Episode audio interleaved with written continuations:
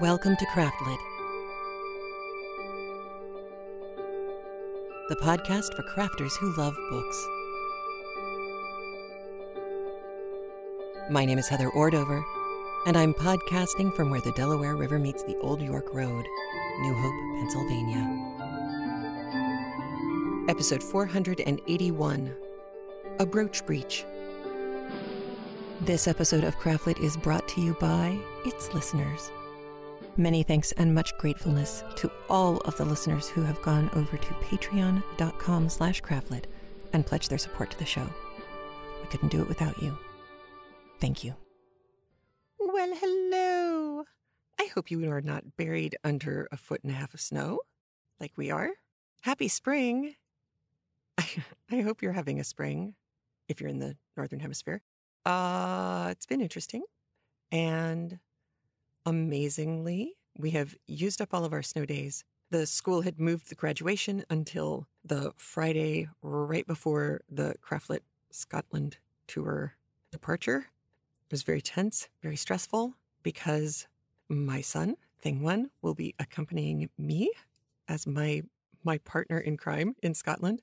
And it was looking like if we had one more snow day, we were going to wind up having to figure out how to get him to Scotland after graduation. And I would miss his graduation. But because our superintendent is awesome, he decided that graduation would not be moved. Too many people had made plans. Grandparents were coming in from out of town. So we got a reprieve. My son will be able to graduate and accompany me on the tour. And I am so excited for those of you who are joining us in Scotland. He's he's turned into a remarkable young man. And especially if you've been listening to the show for a long time or caught up over the last gazillion years that I've been doing this, I think you'll be pleasantly surprised. I hope you'll be pleasantly surprised. On other fronts, I do have actual news. You may remember the name Yarn Yenta. Heatherly Walker has been a, a longtime listener to the show and an excellent knitter, and she's all over Ravelry. And I missed the fact that she has a book. She has a book out. It's called Unobtainables Fake Elements, Real Knits. And she wrote it with Allison Sarnoff. It is really, really fun. It's a very nerdy knit book. I have a direct link to it from the show notes at craftlit.com slash 483. And take a look and tell me that you don't want to just revel in the glory that is this particular book. I'm so excited. So, congratulations, Heatherly. Way to go. And I got a note from Robin. Robin is a teacher and longtime listener in Colorado. And Robin had some really interesting points to make about the walk up thing instead of the walk out thing that some students did last week on the month anniversary of the Parkland shooting. She said there there is another side to the walk up concept. And she said, Don't get me wrong, I'm all for combating bullying, but the idea that it is the bullied victims that become school shooters is actually wrong. In most cases of child on child violence, it's the bully that kills their classmates. And that is generally true for the young school shooters as well, even in Columbine. And she links out to an article about Eric Harris and also links to a, a direct rebuttal to the whole walk up concept, which I thought was really, really fascinating and well written. And then found a link to kind of a, a personal testimonial of what it was like to be a kid who was walked up to as kind of a, a quiet, nerdy kid. Really, probably very important. If you are a, a parent or grandparent of a child who is anywhere in school, I think it's probably really important to read these three links from Robin. I thought they were fascinating. And she said, regardless of all of that, the Choose Kindness movement, this is connected to the book and now the movie Wonder, uh, she said is, is probably much better when trying to uh, help heal the whole problem of bullying. So I thought that was great and very useful. Thank you, Robin. So, building on what Robin had to say is a voicemail from Tara, which I think number one puts it into sharp relief, and number two is almost identical to the post that Robin mentioned about the, the perspective of someone who was walked up to. And since you know Tara by voice and by good humor and by exuberance, I thought it was probably really important for everyone to hear what she had to say. Here we go. Hi, Heather. It's Tara. I have a couple of comments. The first comment is about how none of the girls walked up to Anne at Sunday school. I, growing up in a small town, had a similar thing happen to me. I was born out of wedlock and in a very small town where there are only three churches, I was the bastard child of two perfectly good families who are now ruined because the two oldest kids wouldn't get married and because the son of one refused to acknowledge my existence. Now, granted, this really didn't bother me until high school. And this is where my second comment comes in. You mentioned the walk up that was happening instead of uh, instead of walking out. Whilst yes, the walk up when done by the appropriately acting, understanding high schoolers works. It works like a dream. It is an amazing thing to see happen and to be a part of. But when it is the jerk kids who walk up to you and go, you're not going to shoot me, right? Because I hardly bullied you. This is where I, I balk. It's like shoving dirt in my mouth. Yes, it works for the kids who know what they're saying and how to say it. But it does not work when it comes to the bullies who pick on the odd children like I was. Case in point, in high school, in the yearbooks, oh, cutest couple, most unique. You know what I was written in as a vote for? Most likely to Columbine the school. Now, granted, it was never put in the yearbook because that sends the wrong message about our student body and how we view our fellow students. And yes, understandably, I was the angry child. I was the kid who sat in the back of the class drawing nude figure study in math because using the math ratios to draw golden ratio proportions was my jam. That was my thing. I loved it.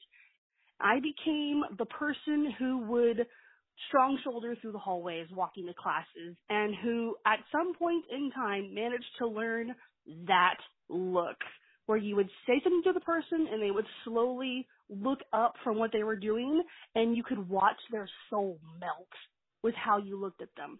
Understandably, yes, my actions didn't help change the opinion much of any of the kids who didn't really know me. But the ones who did knew me. They knew how funny and how kind and how compassionate and how much of a good human being I could be if I was merely decent too. People who meet me now don't know this about me. Like I will, ha ha ha, oh you were voted that. I was most likely to by my school. Yeah, pretty funny, isn't it? And they were like, oh wow, that's, you don't seem like that kind of person. Well, no, because I don't have to be that person anymore. I can be genuine and not guarded and probably jaded by the experiences of my youth in my hometown. Those are my views that I bring to this book from my life. And I kind of feel like I wouldn't have been such a burr under the horse blanket as I was had I read Anne of Green Gables as a child instead of Laura Ingalls Wilder's Little House on the Prairie in the Big Woods.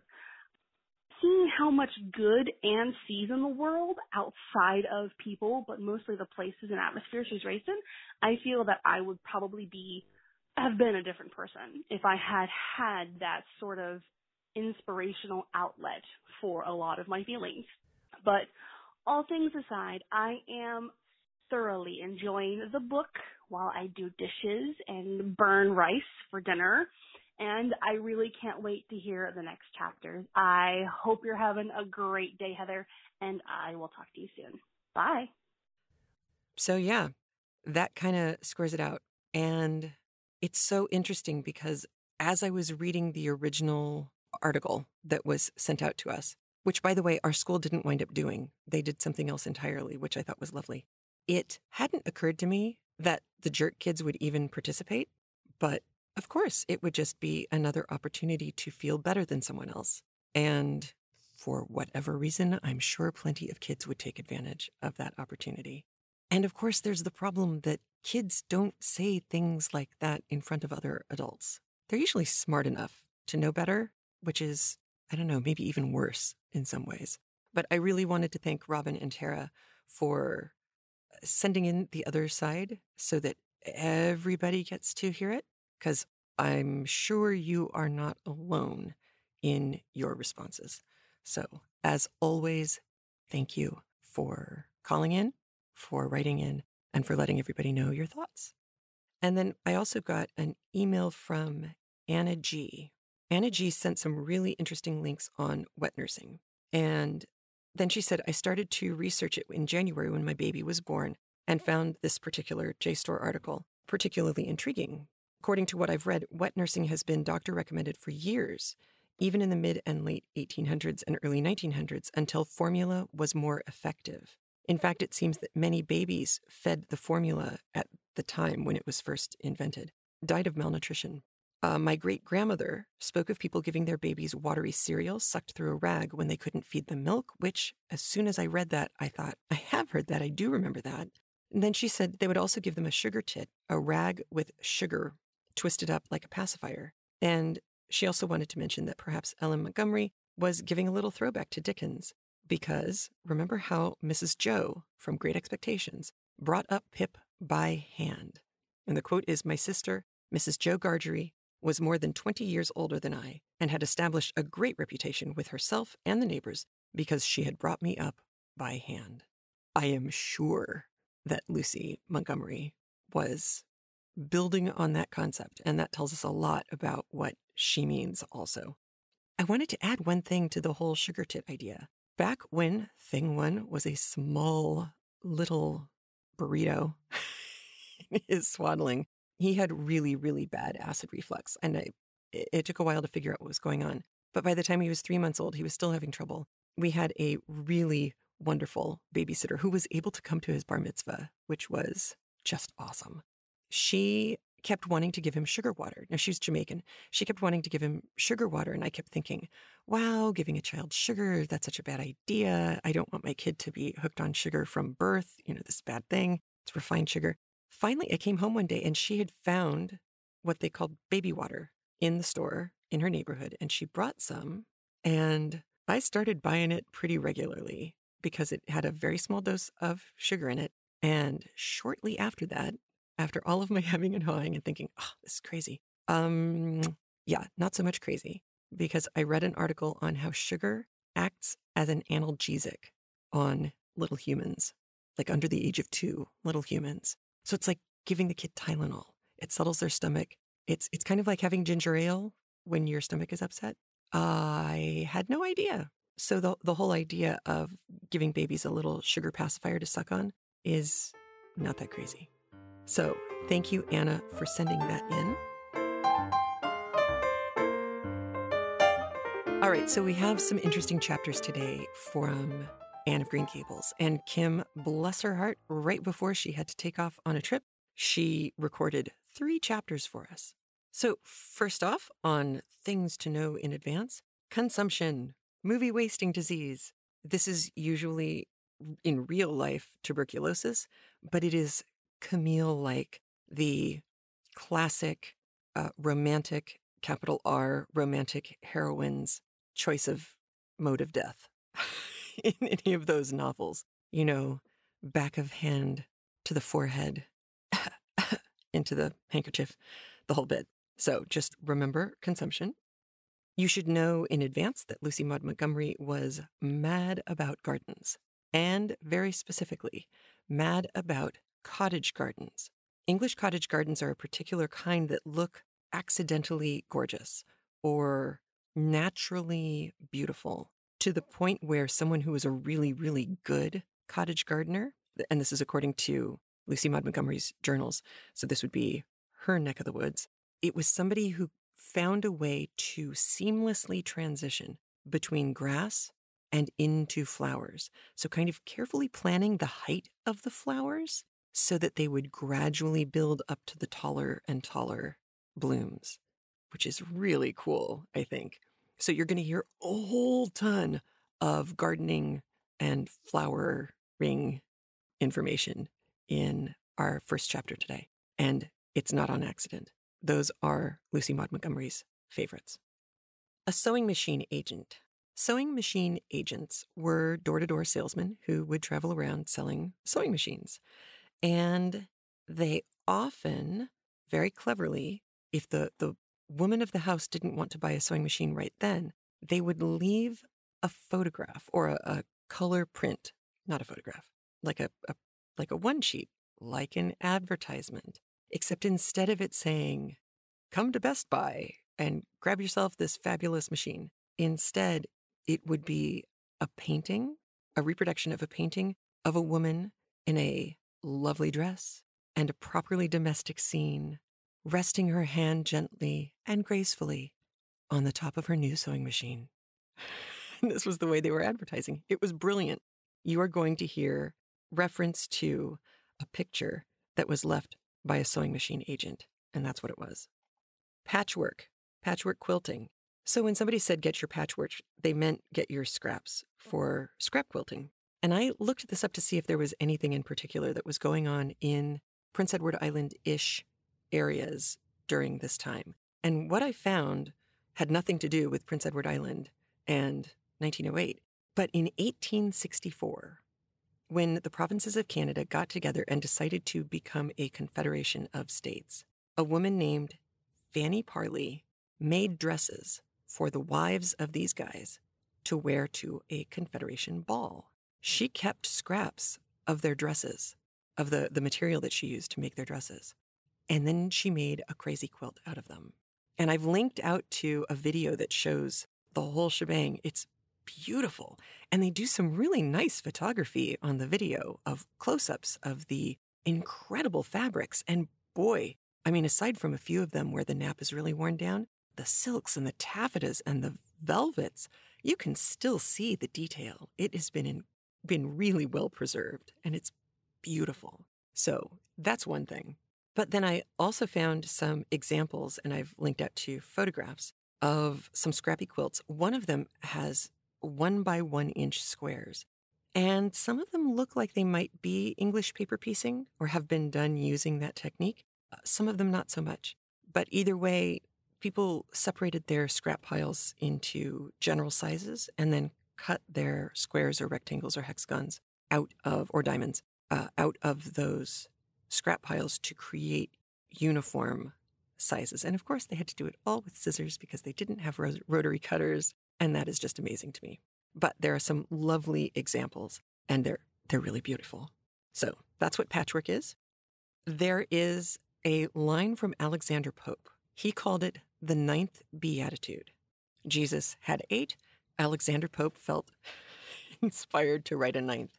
And it is Blessed is the man who expects nothing, for he shall never be disappointed.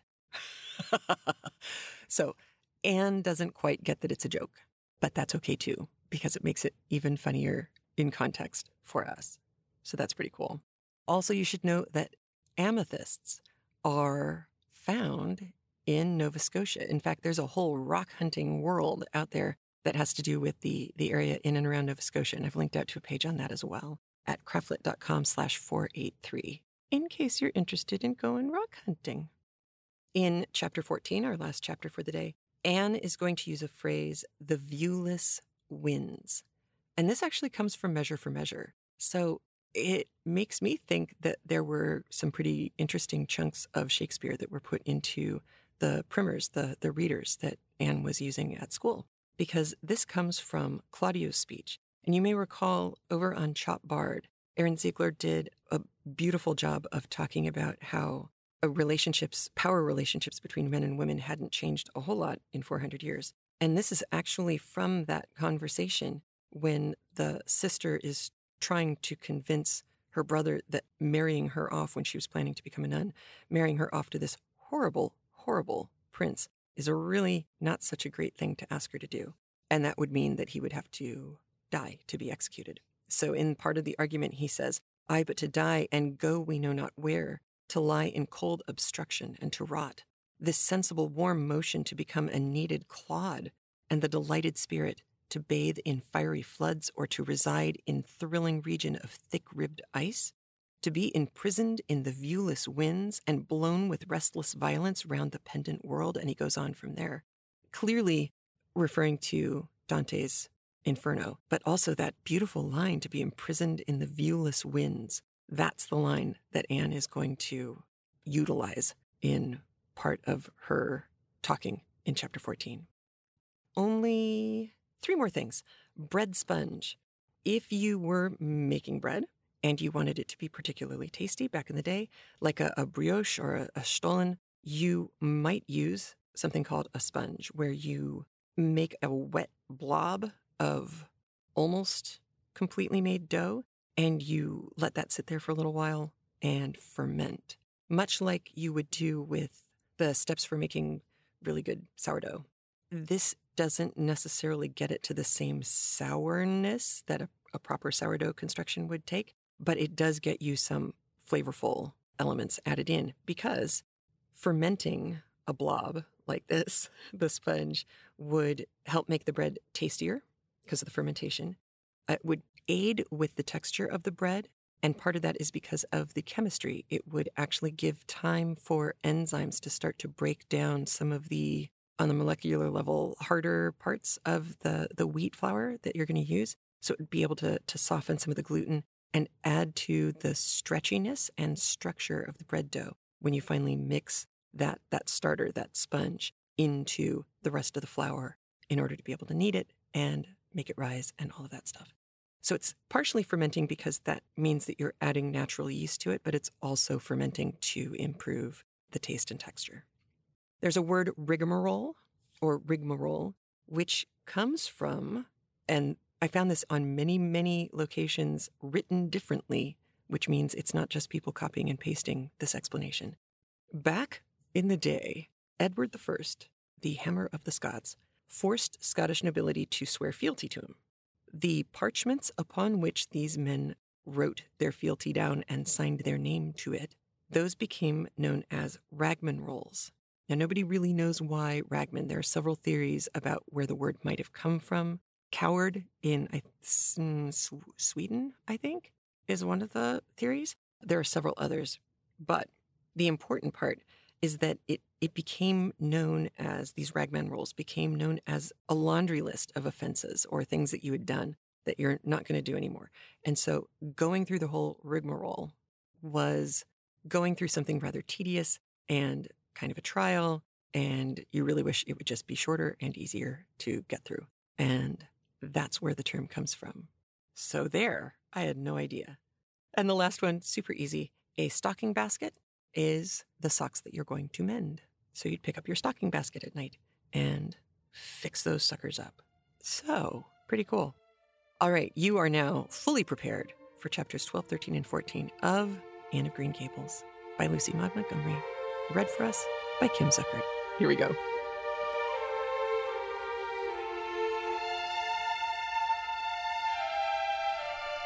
Anne of Green Gables by Lucy Maud Montgomery read by Kim Zuckert. Chapter 12 A Solemn Vow and Promise. It was not until the next Friday that Marilla heard the story of the flower wreathed hat. She came home from Mrs. Lynde's and called Anne to account. Anne, Mrs. Rachel said you went to church last Sunday with your hat rigged out ridiculous with roses and buttercups. What on earth put you up to such a caper? A pretty looking object you must have been. Oh, I know pink and yellow aren't becoming to me, began Anne. Becoming fiddlesticks! It was putting flowers on your hat at all, no matter what color they were, that was ridiculous. You are the most aggravating child. I don't see why it's any more ridiculous to wear flowers on your hat than on your dress, protested Anne. Lots of little girls there had bouquets pinned on their dresses. What's the difference? Marilla was not to be drawn from the safe concrete into dubious paths of the abstract. Don't answer me back like that, Anne. It was very silly of you to do such a thing. Never let me catch you at such a trick again. Mrs. Rachel said she thought she would sink through the floor when she saw you come in all rigged out like that. She couldn't get near enough to tell you to take them off until it was too late. She says people talked about it something dreadful. Of course, they would think I had no better sense than to let you go decked out like that. Oh, I'm so sorry, said Anne, tears welling into her eyes. I never thought you'd mind. The roses and buttercups were so sweet and pretty, I thought they'd look lovely on my hat. Lots of the little girls had artificial flowers on their hats. I'm afraid I'm going to be a dreadful trial to you. Maybe you'd better send me back to the asylum. That would be terrible. I don't think I could endure it. Most likely I would go into consumption. I'm so thin as it is, you see. But that would be better than being a trial to you. Nonsense, said Marilla, vexed at herself for having made the child cry. I don't want to send you back to the asylum, I'm sure. All I want is that you should behave like other little girls and not make yourself ridiculous. Don't cry any more. I've got some news for you. Diana Barry came home this afternoon. I'm going up to see if I can borrow a skirt pattern from Mrs. Barry, and if you like, you can come with me and get acquainted with Diana. Anne rose to her feet with clasped hands, the tears still glistening on her cheeks. The dish towel she had been hemming slipped unheeded to the floor. Oh, Marilla, I'm frightened. Now that it has come, I'm actually frightened. What if she shouldn't like me? It would be the most tragical disappointment of my life. Now, don't get into a fluster, and I do wish you wouldn't use such long words. It sounds so funny in a little girl. I guess Diana will like you well enough. It's her mother you've got to reckon with. If she doesn't like you, it won't matter how much Diana does. If she has heard about your outburst to Mrs. Lynde and going to church with buttercups round your hat, I don't know what she'll think of you. You must be polite and well behaved, and don't make any of your startling speeches. For pity's sake, if the child isn't actually trembling. Anne was trembling. Her face was pale and tense.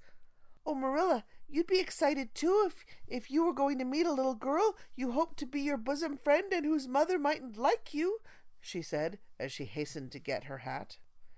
They went over to Orchard Slope by the short cut across the brook and up the Firry Hill Grove. Mrs. Barry came to the kitchen door in answer to Marilla's knock. She was a tall, black eyed, black haired woman with a very resolute mouth. She had the reputation of being very strict with her children. How do you do, Marilla? she said cordially. Come in. And this is the little girl you have adopted, I suppose. Yes, this is Anne Shirley, said Marilla. Spelled with an E? gasped Anne, who, tremulous and excited as she was, was determined there should be no misunderstanding on that important point. Mrs. Barry, not hearing or not comprehending, merely shook hands and said kindly, How are you? I'm well in body, although considerably rumpled up in spirit, thank you, ma'am, said Anne gravely, then aside to Marilla in an audible whisper. There wasn't anything startling in that, was there, Marilla? Diana was sitting on the sofa, reading a book which she dropped when the callers entered. She was a very pretty little girl, with her mother's black eyes and hair, and rosy cheeks, and the merry expression which was her inheritance from her father. This is my little girl, Diana, said Mrs. Barry. Diana, you may take Anne out into the garden and show her your flowers. It will be better for you than straining your eyes over that book. She reads entirely too much. This to Marilla as the little girls went out. And I can't prevent her, for her father aids and abets her. She's always poring over a book. I'm glad she has the prospect of a playmate. Perhaps it will take her more out of doors. Outside in the garden, which was full of mellow sunset light streaming through the dark old firs to the west of it, stood Anne and Diana, gazing bashfully at each other over a clump of gorgeous tiger lilies. The Barry garden was a bowery wilderness of flowers, which would have delighted Anne's heart at any time less fraught with destiny. It was encircled by huge old willows and tall firs, beneath which flourished flowers that loved the shade. Prim right angled paths, neatly bordered with clamshells, intersected it like moist red ribbons, and in the beds between old fashioned flowers ran riot. There were rosy bleeding hearts and great splendid crimson peonies, white fragrant narcissi, and thorny sweet Scotch roses, pink and blue and white columbines, and lilac tinted bouncing bets, clumps of southernwood and ribbon grass and mint, purple Adam and Eve, daffodils, and masses of sweet clover, white with its delicate, fragrant, feathery sprays, scarlet lightning that shot its fiery lances over prim white musk flowers, A garden it was, where sunshine lingered and bees hummed, and winds, beguiled into loitering, purred and rustled. Oh, Diana, said Anne at last, clasping her hands and speaking almost in a whisper. Oh, do you think you can like me a little? Enough to be my bosom friend? Diana laughed. Diana always laughed before she spoke. Why, I guess so, she said frankly. I'm awfully glad you've come to live at Green Gables. It will be jolly to have somebody to play with. There isn't any other girl who lives near enough to play with, and I've no sisters big enough. Will you swear to be my friend for ever and ever? Demanded Anne eagerly. Diana looked shocked. Why, it's dreadfully wicked to swear, she said rebukingly. Oh, no, not my kind of swearing. There are two kinds, you know. I've never heard of but one kind, said Diana doubtfully. There really is another. Oh, it isn't wicked at all. It just means vowing and promising solemnly. Oh, well, I don't mind doing that, agreed Diana, relieved. How do you do it? We must join hands, so, said Anne gravely. It ought to be over running water. We'll just imagine this path is running water. I'll repeat the oath first. I solemnly swear to be faithful to my bosom friend, Diana Barry, for as long as the sun and moon shall endure. Now you say it, and put my name in. Diana repeated the oath with a laugh fore and aft. Then she said, You're a queer girl, Anne. I heard before that you were queer, but I believe I'm going to like you real well. When Marilla and Anne went home, Diana went with them as far as the log bridge. The two little girls walked with their arms about each other. At the brook, they parted with many promises to spend the next afternoon together. Well, did you find Diana a kindred spirit? asked Marilla, as they went up through the garden of Green Gables. Oh, yes, sighed Anne, blissfully unconscious of any sarcasm on Marilla's part. Oh, Marilla, I'm the happiest girl on Prince Edward Island this very moment. I assure you I'll say my prayers with a right good will tonight. Diana and I are going to build a playhouse in Mr. William Bell's birch grove tomorrow. Can I have those broken pieces of china that are out in the woodshed? Diana's birthday is in February, and mine is in March. Don't you think that is a very strange coincidence? Diana is going to lend me a book to read. She says it's perfectly splendid and tremendously exciting. She's going to show me a place back in the woods where rice lilies grow. Don't you think Diana's got very soulful eyes? I wish I had soulful eyes. Diana's going to teach me to sing a song called Nellie in the Hazel Dell. She's going to give me a picture to put up in my room. It's a perfectly beautiful picture, she says. A lovely lady in a pale blue silk dress. A sewing machine agent gave it to her. I wish I had something to give Diana. I'm an inch taller than Diana, but she is ever so much fatter. She said she'd like to be thin because it's so much more graceful, but I'm afraid she only said that to soothe my feelings. We're going to the shore some day to gather shells. We have agreed to call the spring down by the log bridge the Dryad's Bubble. Isn't that a perfectly elegant name? I read a story once about a spring called that. A dryad is a, a sort of a grown up fairy, I think. Well, all I hope is you won't talk Diana to death, said Marilla. But remember this in all your planning, Anne. You're not going to play all the time, nor most of it. You'll have your work to do, and it'll have to be done first. Anne's cup of happiness was full and Matthew caused it to overflow.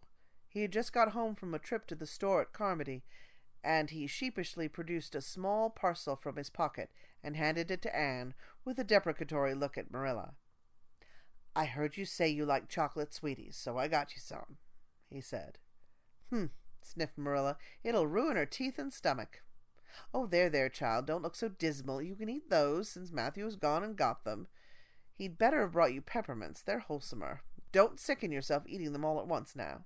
Oh, no, indeed I won't, said Anne eagerly. I'll just eat one tonight, Marilla, and I can give Diana half of them, can't I? The other half will taste twice as sweet to me if I can give some to her.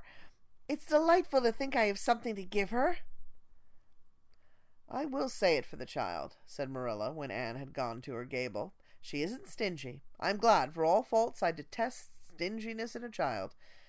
Dear me, it's only three weeks since she came, and it seems as if she'd been here always. I can't imagine the place without her. Now don't be looking I told you so, Matthew. That's bad enough in a woman, but it isn't to be endured in a man. I'm perfectly willing to own up that I'm glad I consented to keep the child, and that I'm getting fond of her. But don't you rub it in, Matthew Cuthbert. End of chapter 12. Chapter 13 The Delights of Anticipation. It's time Anne was in to do her sewing, said Marilla, glancing at the clock, and then out into the yellow August afternoon where everything drowsed in the heat.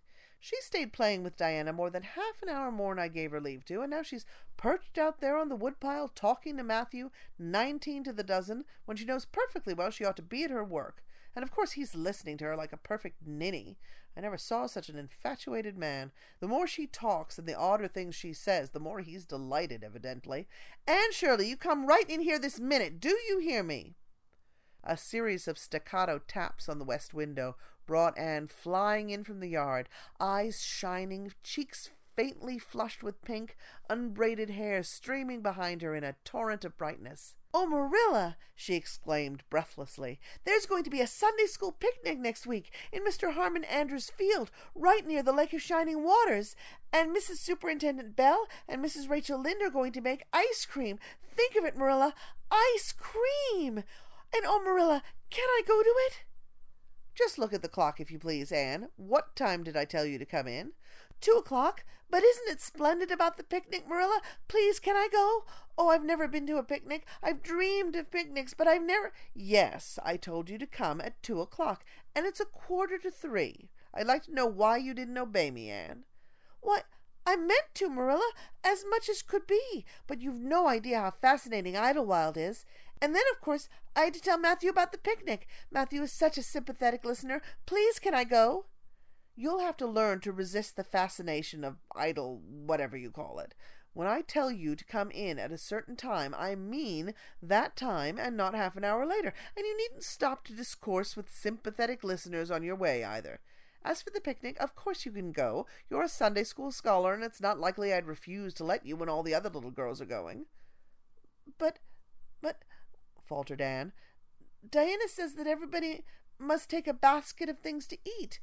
I can't cook, as you know, Marilla, and and I don't mind going to a picnic without puffed sleeves so much, but I'd feel terribly humiliated if I had to go without a basket.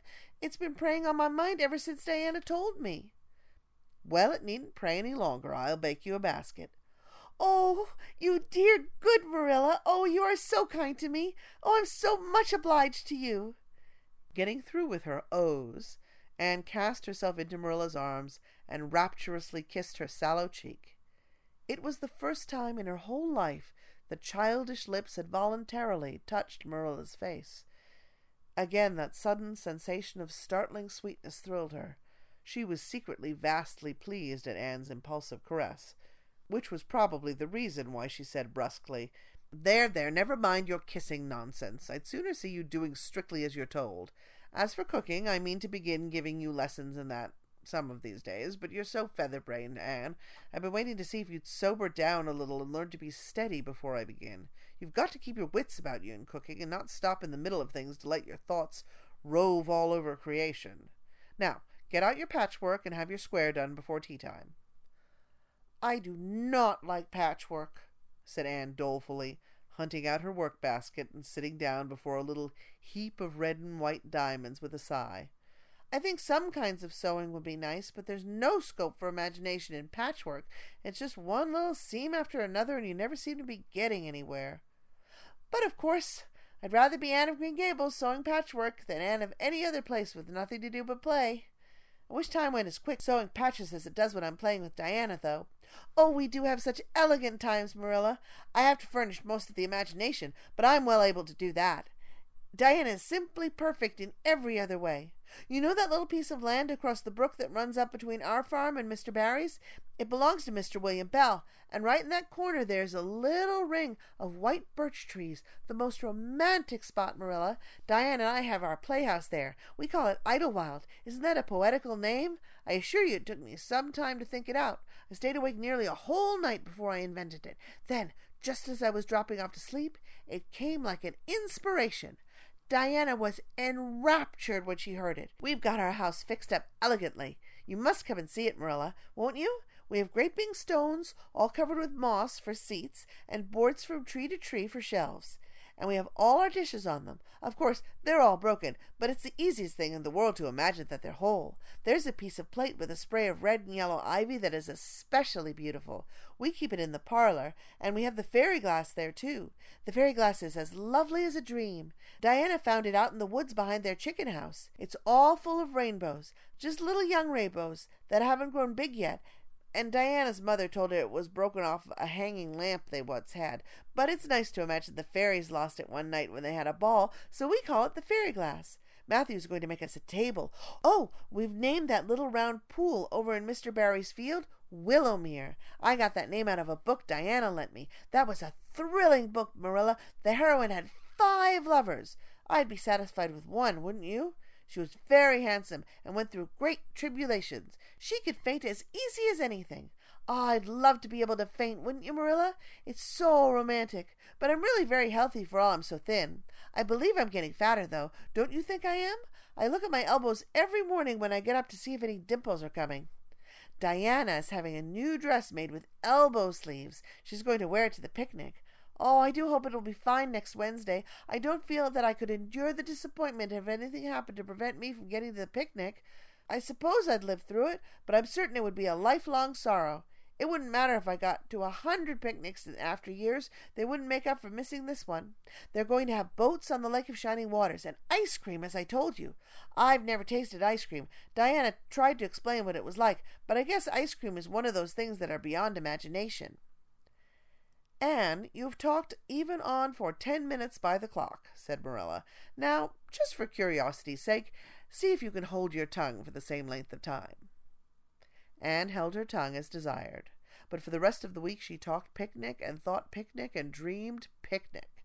On Saturday it rained, and she worked herself up into such a frantic state lest it should keep on raining until and over Wednesday that Marilla made her sew an extra patchwork square by way of steadying her nerves.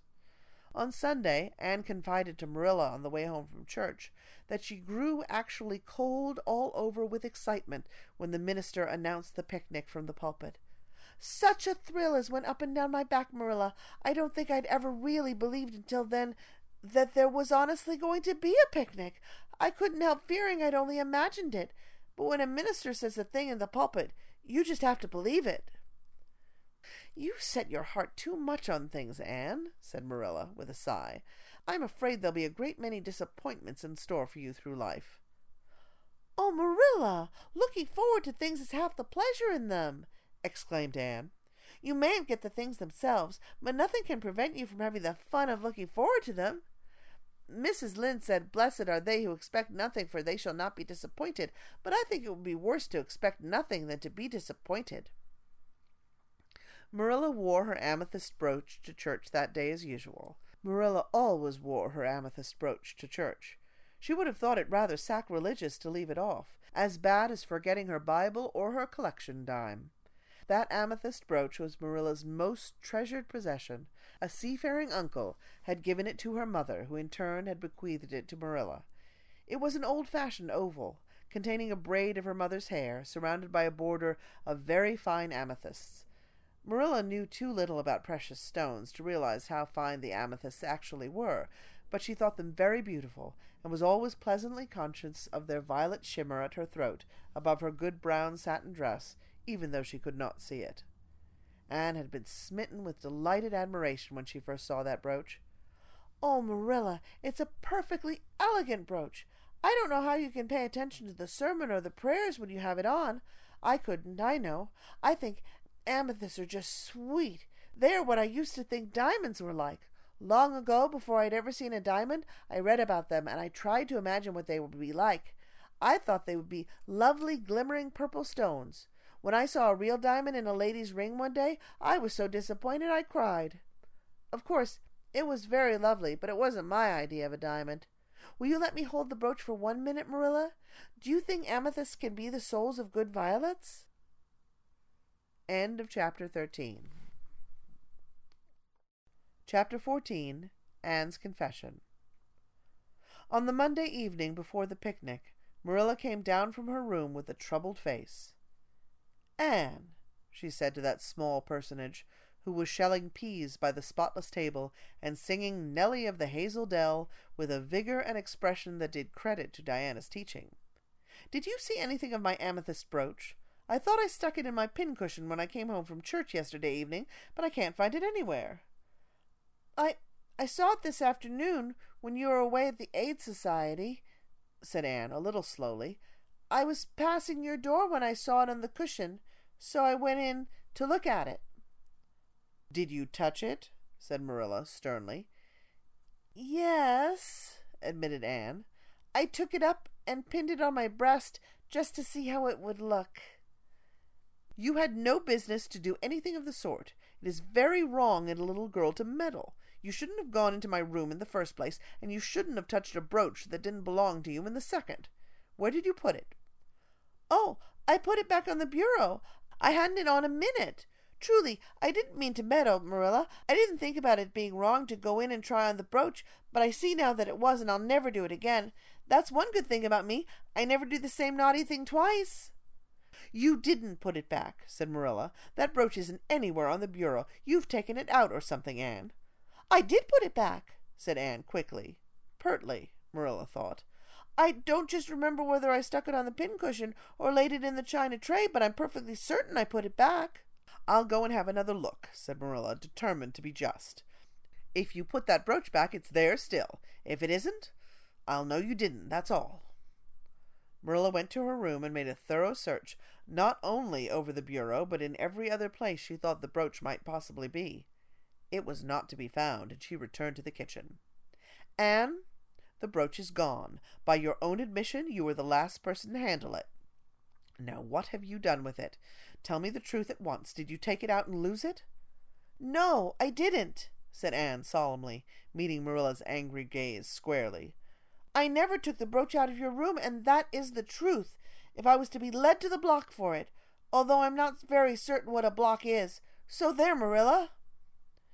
Anne's so there was only intended to emphasize her assertion, but Marilla took it as a display of defiance. I believe you are telling me a falsehood, Anne, she said sharply. I know you are. There now, don't say anything more unless you are prepared to tell the whole truth. Go to your room and stay there until you're ready to confess. Will I take the peas with me? said Anne meekly. No, I'll finish shelling them myself. Do as I bid you.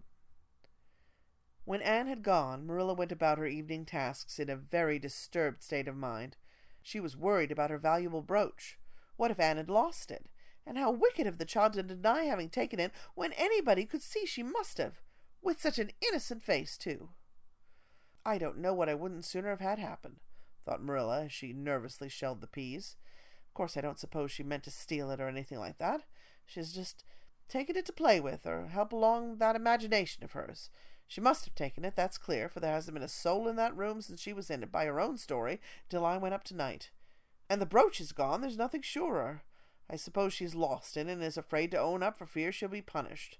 It's a dreadful thing to think she tells falsehoods. It's a far worse thing than her fit of temper. It's a fearful responsibility to have a child in your house you can't trust. Slyness and untruthfulness, that's what she has displayed. I declare I feel worse about it than about the brooch. If she'd only have told the truth about it, I wouldn't mind so much. Marilla went to her room at intervals all through the evening, and searched for the brooch without finding it. A bedtime visit to the east gable produced no result. Anne persisted in denying that she knew anything about the brooch, but Marilla was only the more firmly convinced that she did.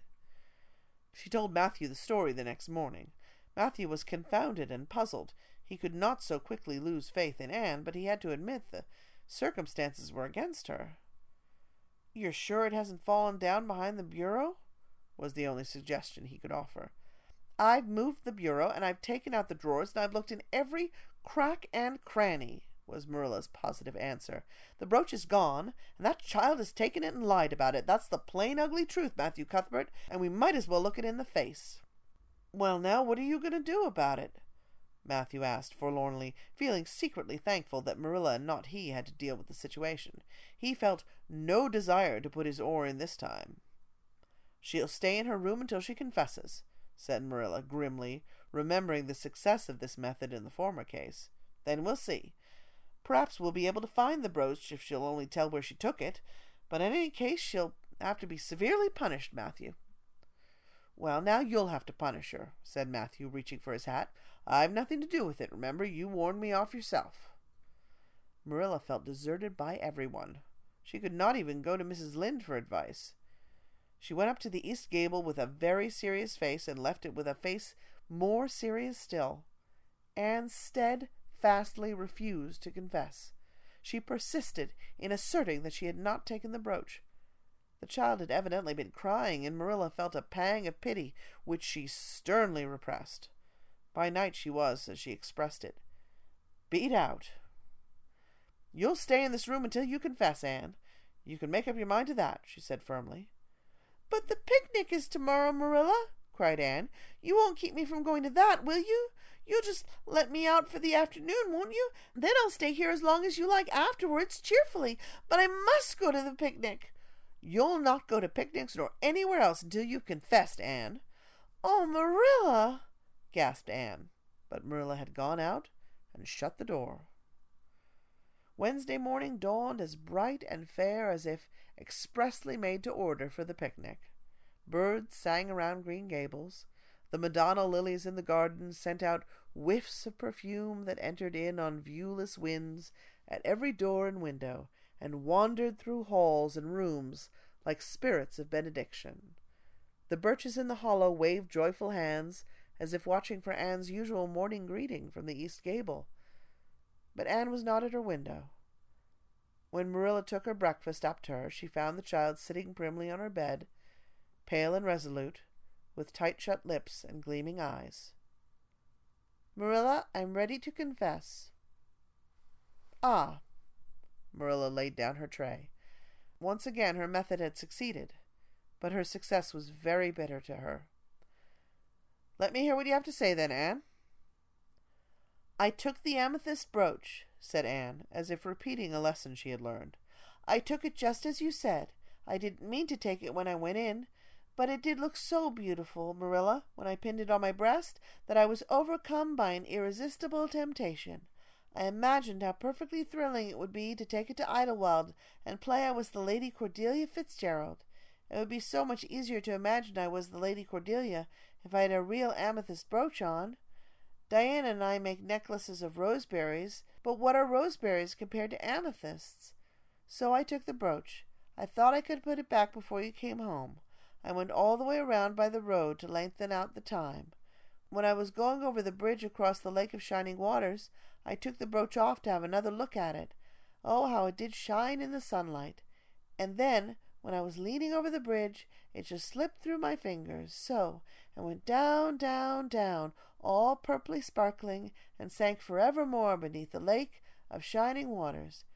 And that's the best I can do at confessing, Marilla. Marilla felt hot anger surge up into her heart again. This child had taken and lost her treasured amethyst brooch, and now sat there calmly reciting the details thereof without the least apparent compunction or repentance.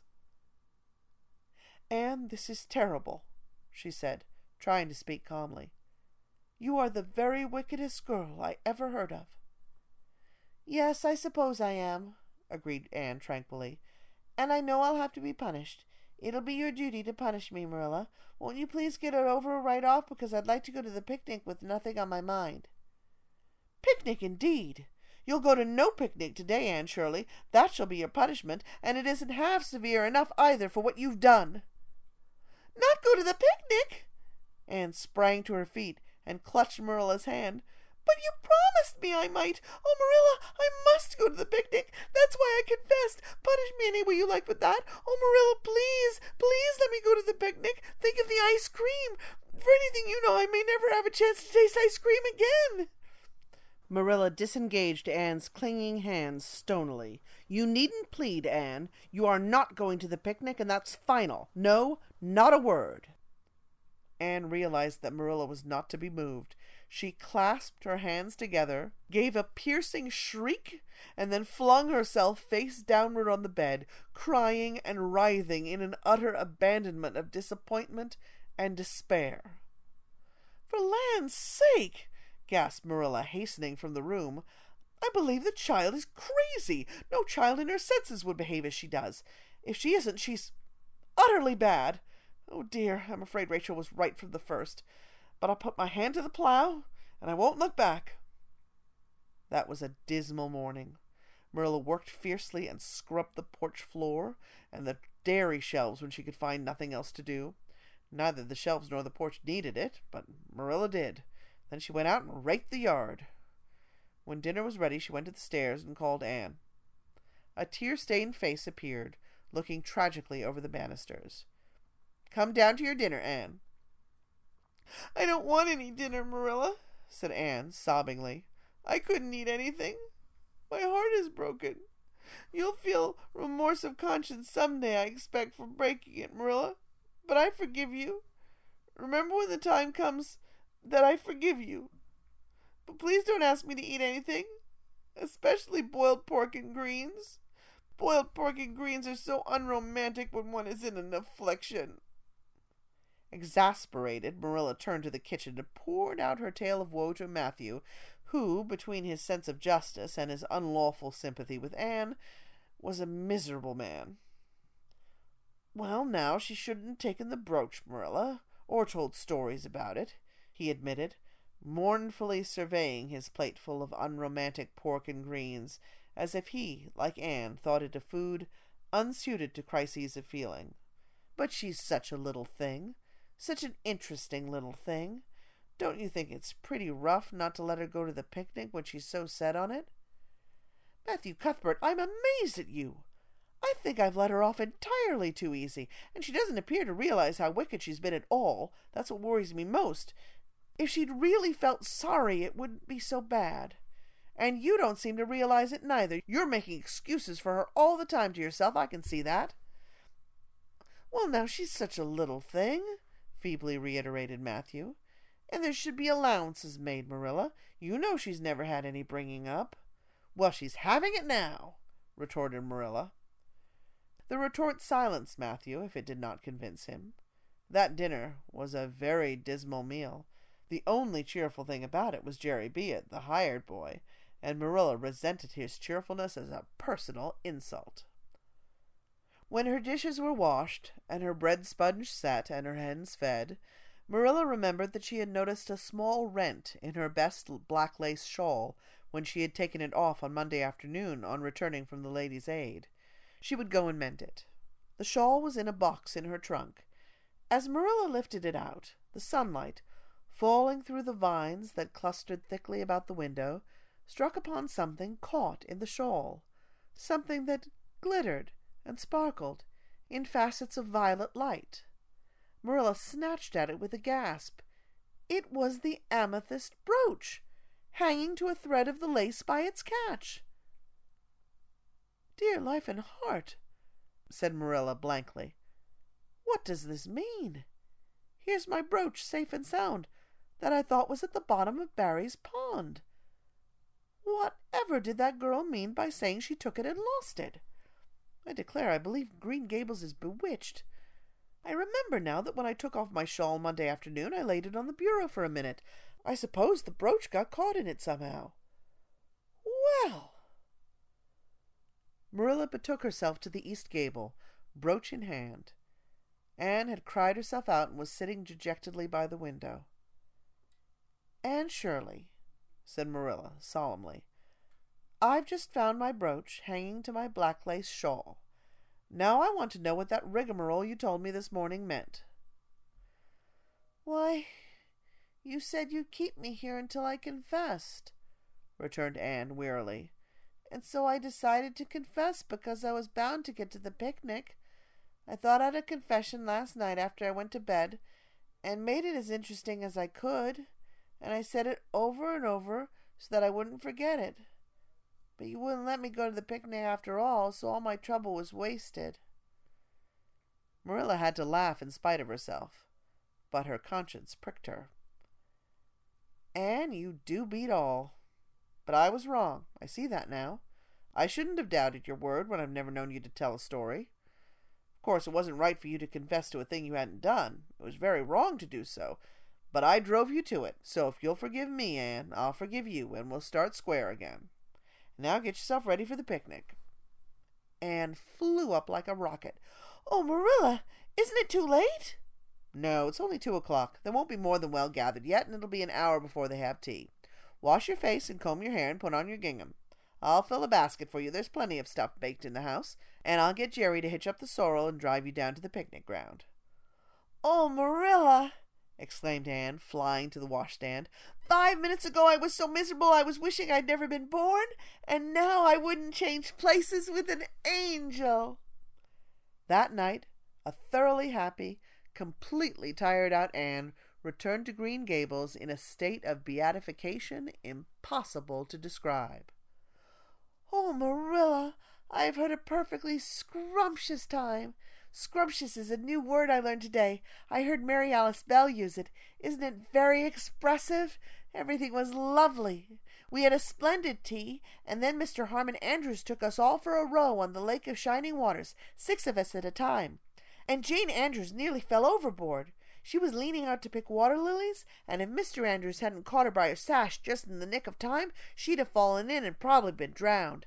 Oh, I wish it had been me. It would have been such a romantic experience to have been nearly drowned. It would be such a thrilling tale to tell.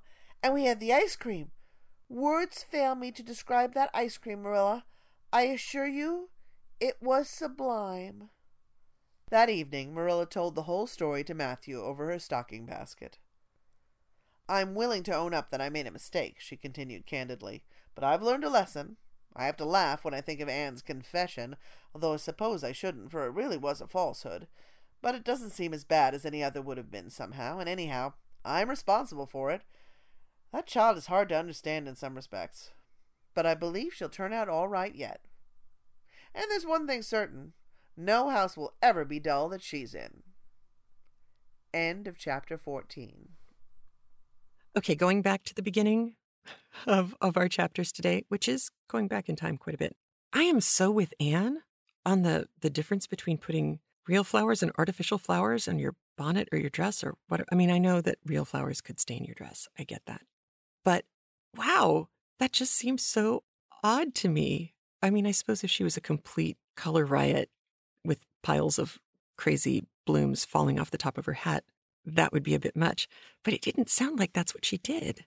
Ah, them people's crazy. I'm with Anne on the whole real versus artificial flower thing. And I loved, I loved the way Lucy Maud Montgomery set up the problem of Anne confessing and Marilla's lesson from Anne's confessing.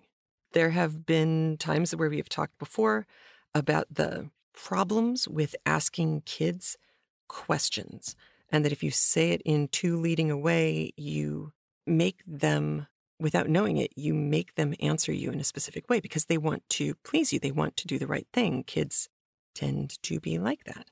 And Marilla did kind of the same thing, especially with you need to confess so that you can get punished and get it over with.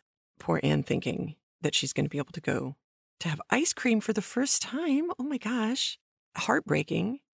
But along with Marilla learning how not to confront Anne, the other thing that I think is really, really lovely that Lucy Maud Montgomery does here is how Marilla deals with figuring out that she was wrong.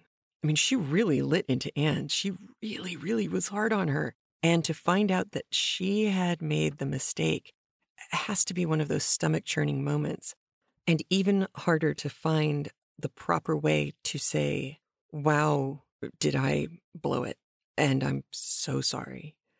Depending on the kid, that can be a really, really hard and scary thing to do. And depending on the adult, that can be a really, really hard and scary thing to do. So I thought here in, in this lovely book, we have a great demonstration of both how not to and how to respond to these kinds of situations. I also love that Anne was afraid to ask Marilla or nervous about asking Marilla to go to the ice cream social in the first place, not because it was any great shakes, you know, it was a Sunday school thing, everybody else was going, blah, blah, blah, but because she didn't know how to cook.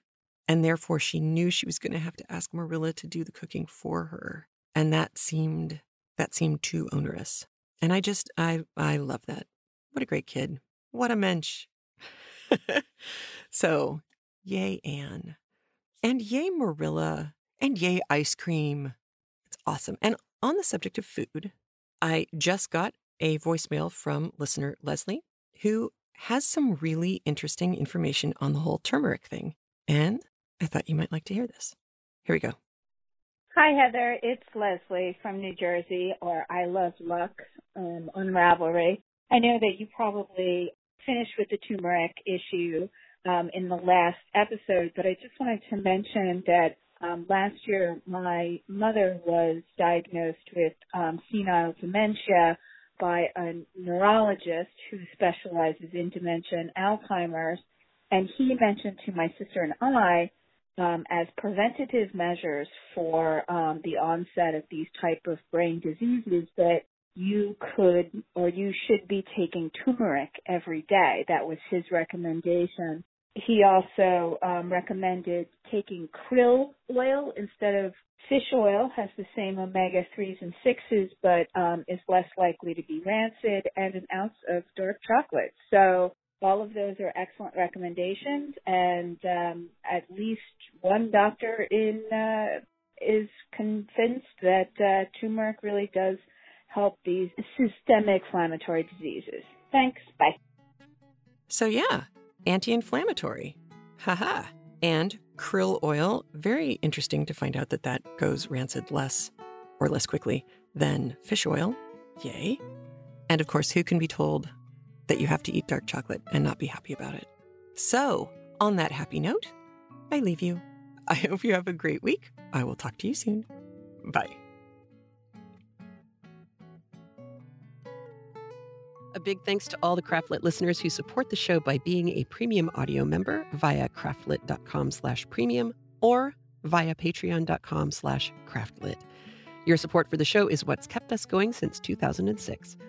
If you feel like getting free audio pretty much every week, please consider supporting the show by heading over to patreon.com slash craftlit and pledging what you feel the show is worth to you. If you can't support the show that way, consider leaving a review at iTunes or at our facebook.com slash craftlit page, or follow at craftlit on Twitter and share the show with your followers too. And remember, if your hands are too busy to pick up a book, at least you can turn one on.